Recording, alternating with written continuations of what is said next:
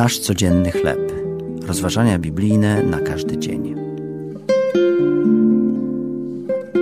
Od skargi do chwały. Tekst autorstwa Glenn Pejka. Na podstawie księgi Habakuka, rozdział trzeci, wersety od 17 do 19.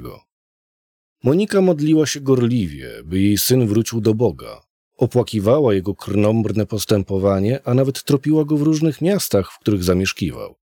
Sytuacja wydawała się beznadziejna, ale pewnego dnia coś się wydarzyło. Jej syn przeżył realne spotkanie z Bogiem. Później stał się jednym z największych teologów Kościoła.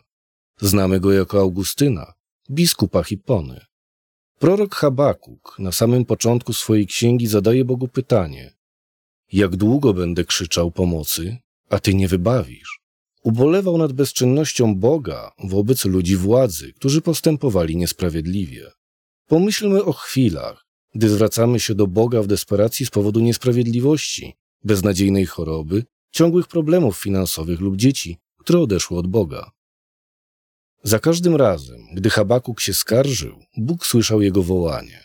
Jego wiara może być przykładem, w jaki sposób obrócić cierpienie na chwałę Pana. Lecz ja będę radował się w Panu, weselił się w Bogu mojego zbawienia. Prorok nie rozumiał Bożych dróg, ale postanowił mu zaufać. Zarówno skarga, jak i uwielbienie są aktami wiary. Nasza chwała dla Niego opiera się na tym, kim On jest, niesamowitym i wszechpotężnym Bogiem. Pewnego dnia, dzięki Jego łasce, każda skarga zamieni się w uwielbienie.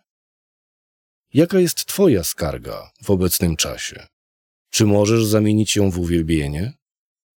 Drogi Jezu, przypomnij mi, kim jesteś i czego dokonałeś w moim życiu. To były rozważania biblijne na każdy dzień. Nasz codzienny chleb.